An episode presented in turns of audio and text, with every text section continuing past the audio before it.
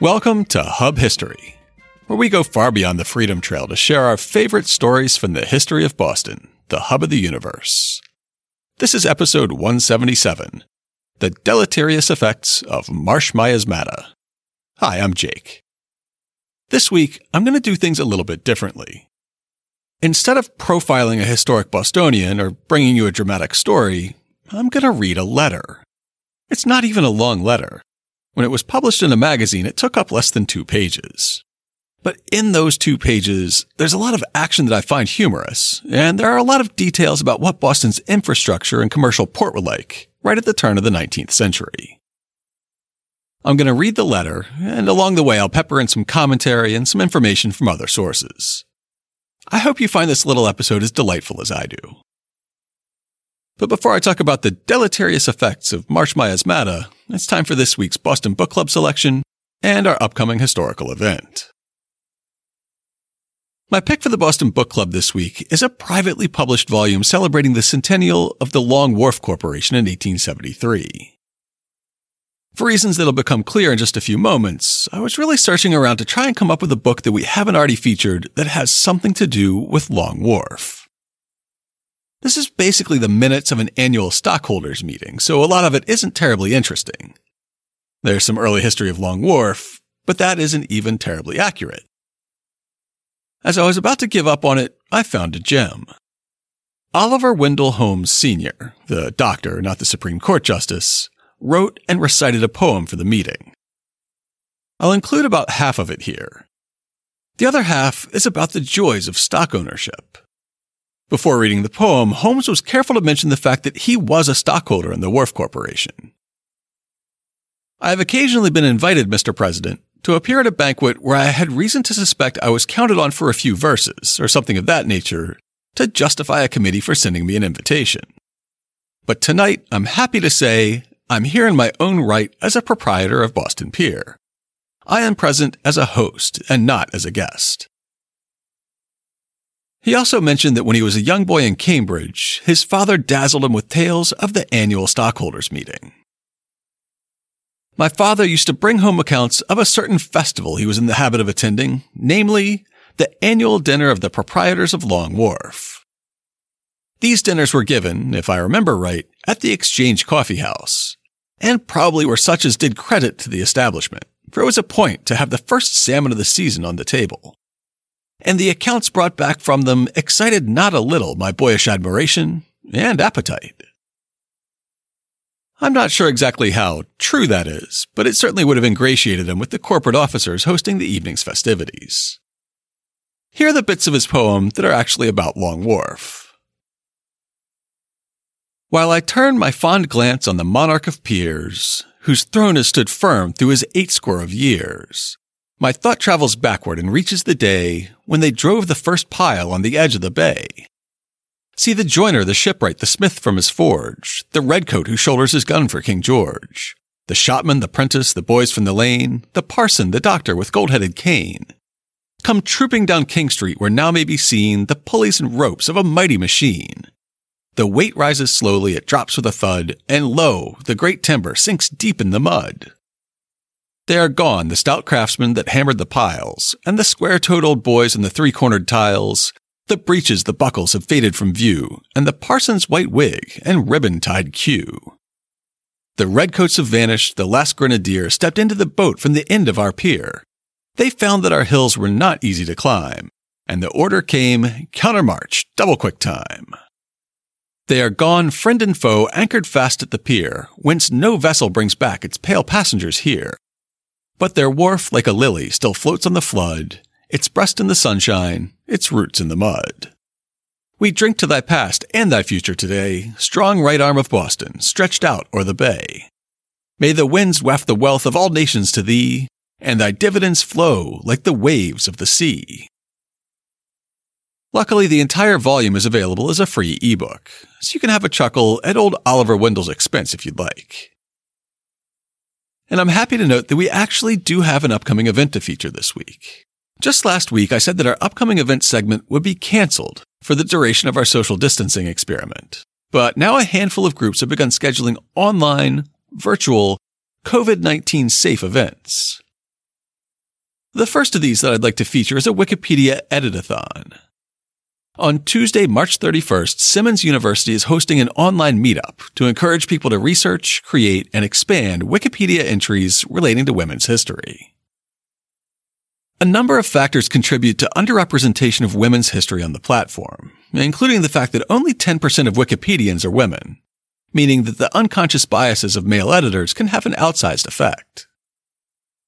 Not only that, but female subjects often face a notability gap, where articles about even historically significant women are rejected as not being notable enough to justify an article.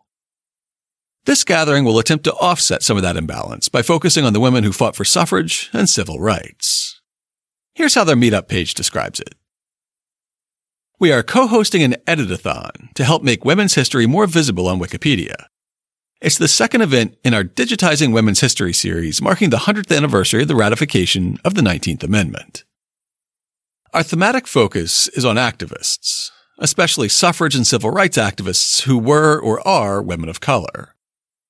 The event is open to all. Join us whether or not you've ever edited Wikipedia entries before.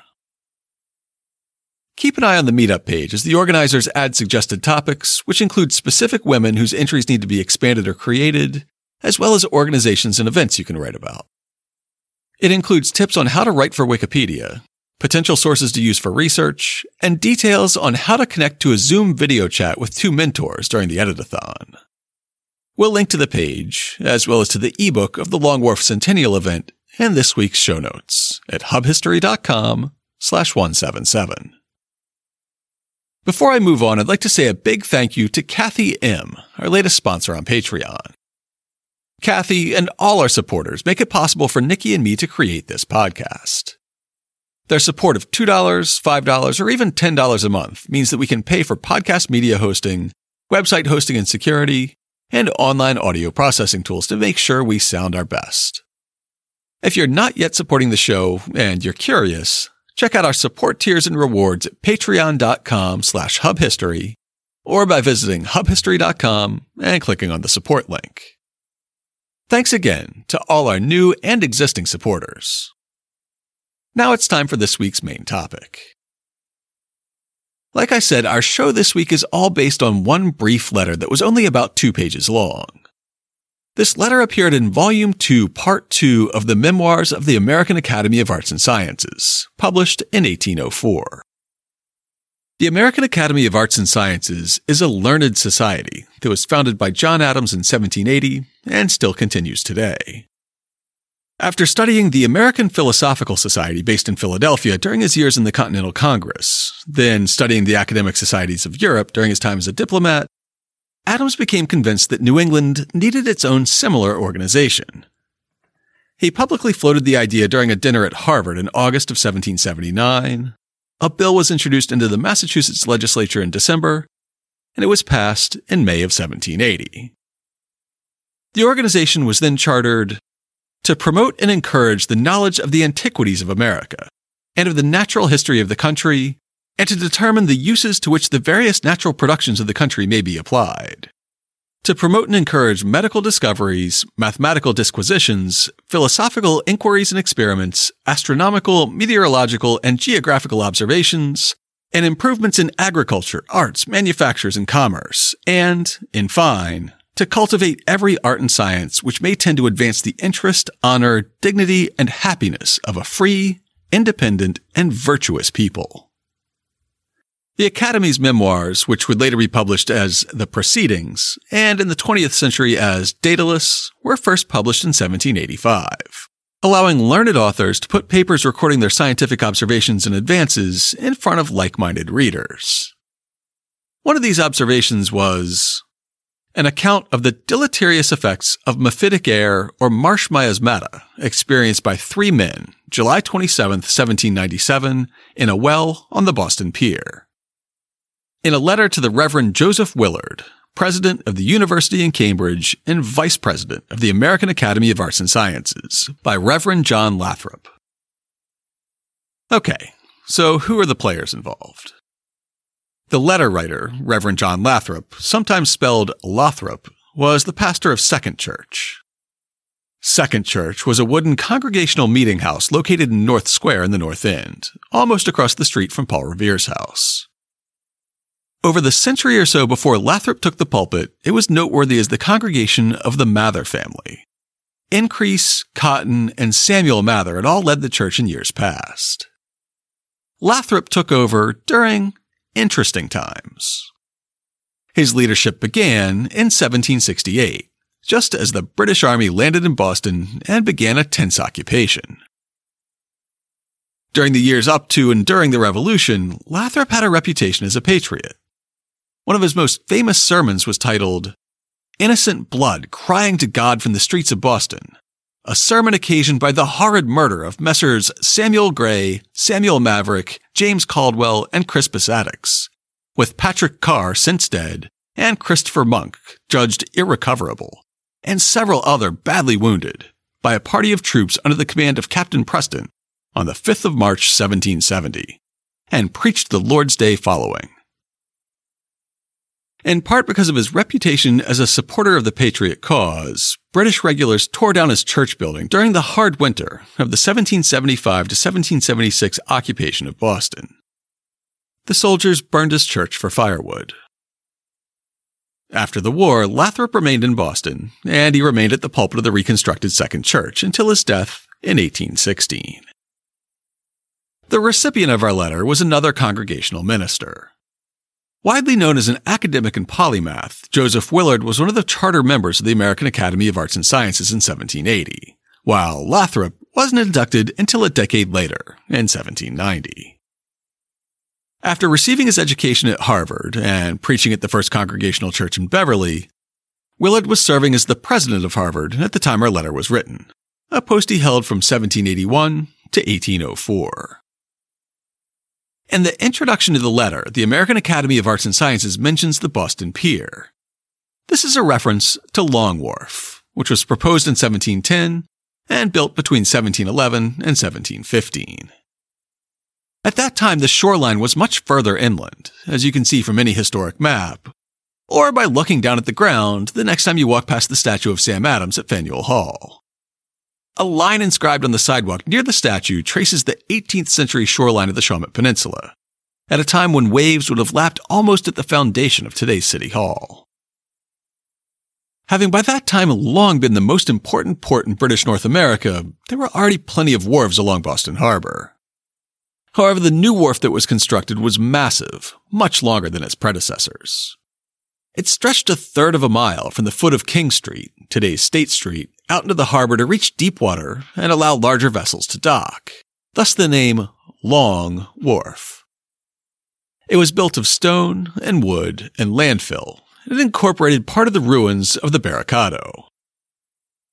The Barricado was a defensive wall that had been built around the commercial wharves in the harbor when Boston feared an attack by the Dutch in 1672.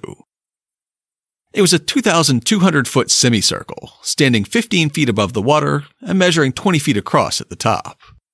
It had gaps that a ship could pass through slowly and carefully, but were small enough to keep out the powerful Dutch fleet. When the expected attack didn't come to pass, the Barricado was left to slowly rot and fall apart. Lathrop's letter will also mention Minot's T Wharf. As the name suggests, this smaller wharf stuck off the side of Long Wharf near the seaward end, making a small T. There were a few warehouses on the T Wharf, and it also stood far enough out into the harbor to be accessible by deepwater vessels. Now let's hear what the Reverend Lathrop has to say about an attempt to dig a well on Long Wharf.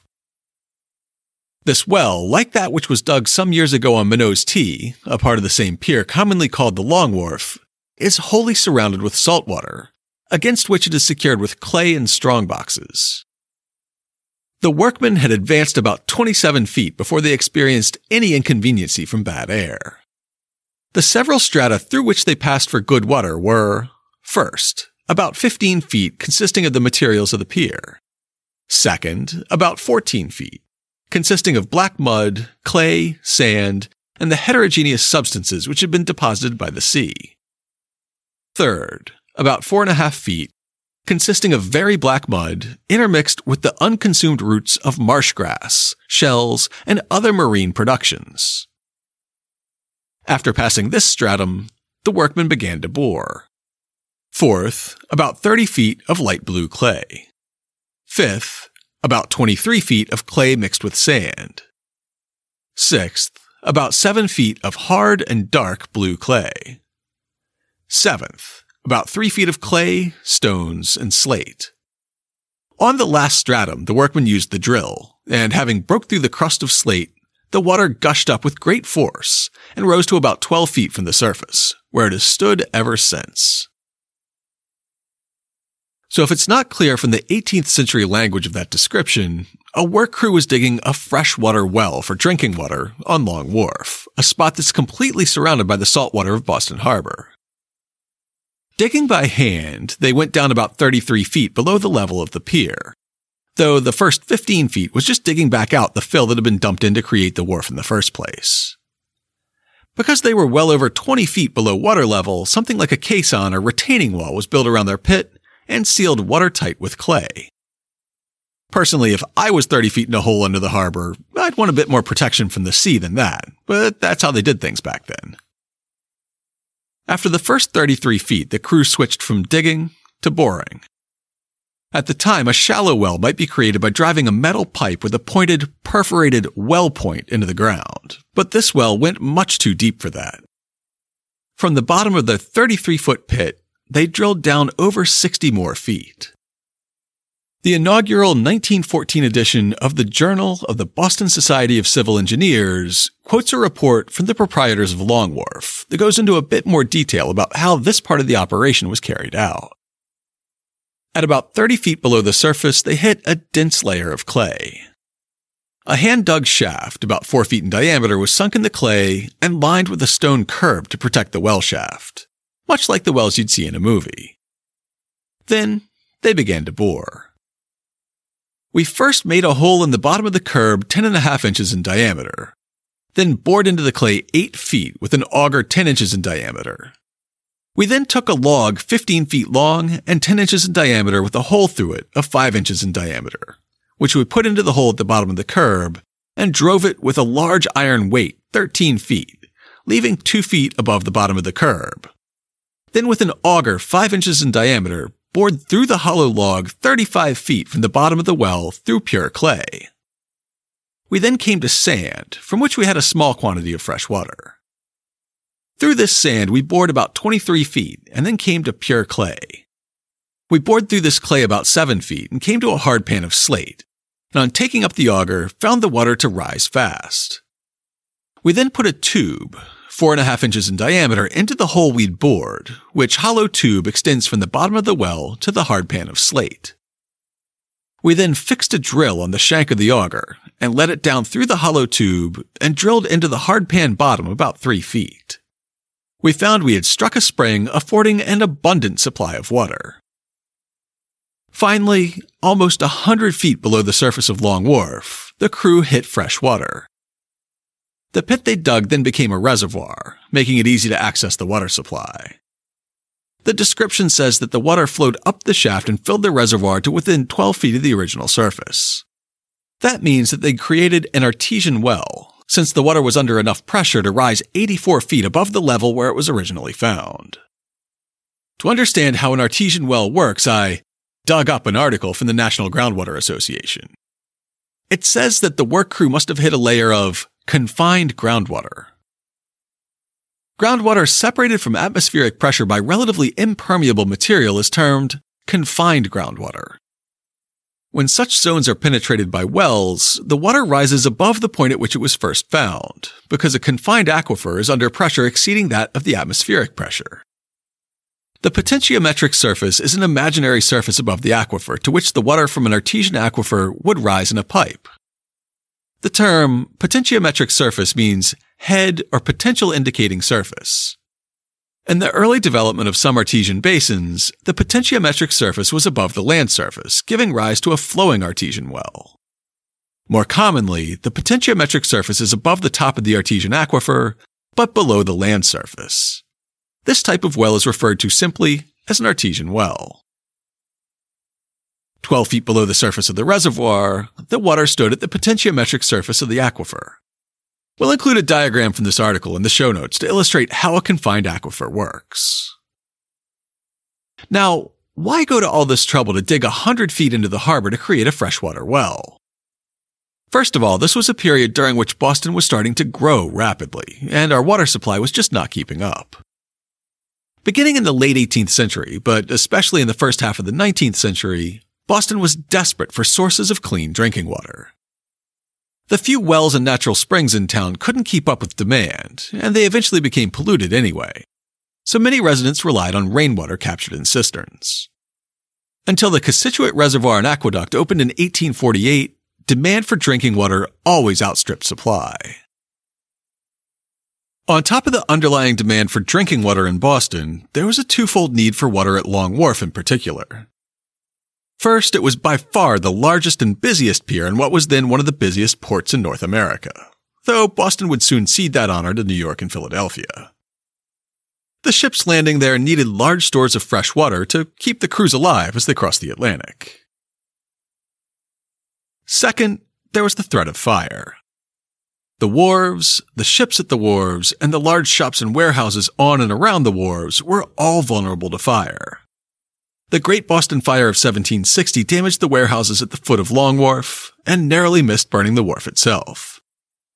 In more recent memory, town records show a reimbursement to Timothy Pease of Engine Number 5 for dousing a fire on Long Wharf in 1790. They also record a fire that began in the rope walks near Milk Street in 1794, which also menaced the docks. Though the well on Long Wharf was a success, it wasn't the only way the proprietors of Long Wharf planned to increase their supply of fresh water in 1797. Salem minister and diarist William Bentley recorded a trip to Boston in September 1797 to watch the launch of the USS Constitution. As we've discussed on the show before, the launch was unsuccessful, as was the second one, and the frigate only reached the water on the third attempt. That didn't stop Bentley from enjoying his time in Boston, and one of his stops was at, as he said, the Long Wharf, which has now another pump, and the old wharves are repaired and have very large stores upon them. What was this second pump on Long Wharf? On January 4th of that year, the proprietors of Long Wharf had appeared at a meeting of the town selectmen and requested permission to open the streets for the purpose of carrying water from some spring near Water Street to the wharf. After hearing from a subcommittee and considering the options, the selectmen made their response on April 28th. The proprietors of Boston Pier, having applied to the selectmen for liberty to break up the streets in said town in order to lay pipes for the purpose of conducting fresh water from some spring in Water Street to the said wharf, the selectmen took the same into consideration, and conceiving it may be of advantage to the interest of the town in general in case of fire, voted that the said proprietors have liberty as they request to open the streets, provided that previous to their undertaking it, they enter into an agreement in writing, so to conduct the opening as to be least obstructive to the business of the town. To put the streets which they shall so open in good repair to the satisfaction of the selectmen, and from time to time hereafter to make all repairs to the same which shall become necessary to be made in consequence of such opening. That the pump or pumps to be placed on said wharfs shall at all times in the day be free for the use of all the inhabitants of the town improving the stores or laboring on said wharf.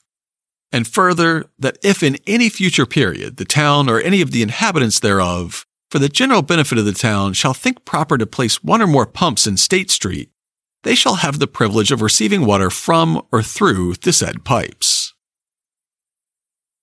Today we'd call that a public-private partnership. The private company that owned the wharf was allowed to tap into the common property of the town's water, tear up the town's streets, and as long as they fixed things up when they were done, they were allowed to profit from the sales of the water that resulted. All the city asked for was maintenance, access to the water in case of fire, and for dock workers to be able to take a drink when they were thirsty. Our letter from Lathrop continues Upon entering the third stratum, consisting of black mud intermixed with the roots of marsh grass, shells, and other marine productions, the workmen perceived an uncommon fetid smell. Faintness and difficulty of breathing succeeded, and to so great a degree that they left the well and could not be persuaded to go down again. Some hours later, a Mr. Tileston, the master workman, who was not present when the laborers experienced a difficulty of breathing and left the well, having occasion to measure the width at the bottom in order to fix a curb, insisted on being let down. He had been at the bottom but a few minutes before he was seen to fall and remain without motion. Quick update from the editing room. In the next sentence, I say the word soldiers, but I should have said the word workers. Sorry about that. Just to recap, the soldiers dug down into a layer of soil about 30 feet below the surface that was made up of swampy materials that hadn't fully rotted. That's not completely unexpected, as it was hermetically sealed and without air or microbes, the process of decomposition would be suspended. There was a terrible smell at the bottom of the pit, and the workers had trouble breathing and began to feel dizzy. They climbed out and they stayed out. Then, since either nobody warned him or he didn't listen, our Mr. Tileston went down into the pit to take some measurements, and he suddenly fell face first on the ground, and nobody was sure if he was alive or dead. At this point in the letter, despite having not read it for I'm sure 30 years, I was immediately reminded of Little House on the Prairie. Except for a spate of articles and podcasts in the past couple of years that exposed author Laura Ingalls Wilder as a supporter of far right political causes, I haven't thought of the Little House books since my father used to read them to me at bedtime. Nevertheless, I was immediately reminded of a scene in the book that I've since learned is from chapter 12. A neighbor named Mr. Scott is helping Ma and Pa dig a new well when the neighbor suddenly collapses at the bottom of the well. Pa immediately jumps down into the well, ties a rope around Mr. Scott, and then he and Ma haul him up to the surface. This part of the letter really strikes my fancy, because before long, the laborers would try something just like Pa Ingalls did. Lathrop recalls His condition alarmed the other workmen, and one of them, whose name was Bunting, was let down with a small rope in his hand to pass about the body of Mr. Tileston in order to pull him up. But before Bunting was able to make the rope fast, he fell. Although the danger was now known to be very great, the anxiety to save the two men who were in a dying condition was superior to the danger. A Mr. Hancock, contrary to the advice of all present, went down, but no sooner reached the bottom than he fell with the other two. There were now three men lying apparently dead on the bottom of the well. While Pa Ingalls might have scrambled right back out of the well after tying a rope around Mr. Scott, things didn't work out as, uh, well for Bunting or Hancock. A seafaring man whose name is Clark came to the place at that moment and would have immediately gone down had not Mr. Jonathan Balch, who furnished me with the materials for this communication, prevented him until by an experiment which he had tried on like occasion, he might lessen the danger. This is the point in Little House on the Prairie when Pa fixes everything by sending a little cloth bag of gunpowder down into the well and lighting it off. I was never quite clear as a kid whether this was supposed to burn off all the bad well gas, or whether the explosion was supposed to drive all the well gas up and out and let clean air in. But perhaps the next passage from our letter can shed some light on the subject. A common mat, such as merchants wrap about bales of goods, was fastened to a rope and let down. By working this mat very quick up and down, the heavy mephitic air was so mixed and diluted with the more pure air in the upper part of the well that the men who lay in a dying condition at the bottom experienced the benefit. In a little time, they showed appearances of life by moving their limbs. Mr. Clark was then let down, and by taking one after another in his arms, he raised them from the horrible pit in which they must have soon died had not timely aid been afforded them. As a side note, Jonathan Balch was a pump and block maker, so it's likely that he was deeply involved in creating this new well. And he would have understood how to apply the principles of a pump to circulate the air in the well. So before Mr. Clark pulled a Pa, somebody's stiff mat was lowered into the hole. I couldn't find a source to tell us what sort of material this mat would have been made of. Then it was pumped up and down vigorously. Much like a southern lady fanning herself in church, the mat got the air in the pit moving and allowed some fresh air to mix in with the so-called mephitic air. Props to Mr. Clark, though, for climbing out of a 30 foot pit while carrying three grown men. That'd be a pretty impressive accomplishment even without the marsh gas. Today, we know that marsh gas is a mix of methane, carbon dioxide, and sometimes hydrogen sulfide, and it forms when a large volume of vegetative material decomposes in an anaerobic environment, which is exactly what John Lathrop described. Though he didn't have the terminology to know the source of his mephitic air, Lathrop knew that the stratum of non decomposed swamp material was to blame for the debilitating delay. The stratum of black mud, intermixed with the roots of grass and the relics of the sea 12 or 14 feet below the present flats, is a curious article in natural history, and affords evidence that the peninsula of Boston is now very different in its dimensions from what it was many ages ago. With great esteem, I am, sir, your most humble servant, John Lathrop. Lathrop's supposition that this stratum of mud and swamp grass meant that the peninsula of Boston had changed over time was exactly correct. Of course, over the past 400 years, Bostonians have deliberately changed the shape of the Shawmut Peninsula, filling in the mill pond, extending the wharves, and building a neighborhood where the tidal Back Bay used to be. But long before European colonizers landed on these shores and began altering the shoreline, nature was doing the same thing. During the last ice age about 10,000 years ago, much of what we now know as Boston Harbor was a low, gradually sloping valley. The Mystic and Charles rivers flowed much further into the basin than they do now, and the Boston Harbor Islands were a series of hills breaking up the grassy valley. The shoreline back then may have been as far out in the harbor as Boston Light, which is now a lonely beacon miles from the downtown shoreline. As the glaciers receded and global sea levels rose, sediments buried the old tidal marshes, which were now on the bottom of the harbor, preserving them in an oxygen free environment where the swamp gas formed and lay waiting. So, how did everything turn out with the new well? We'll give the last word to the proprietors of Long Wharf, as quoted by the Journal of the Boston Society of Civil Engineers in 1914. The well at Long Wharf was began Monday, June 12, 1797. Began to bore for a spring Monday, September 4th.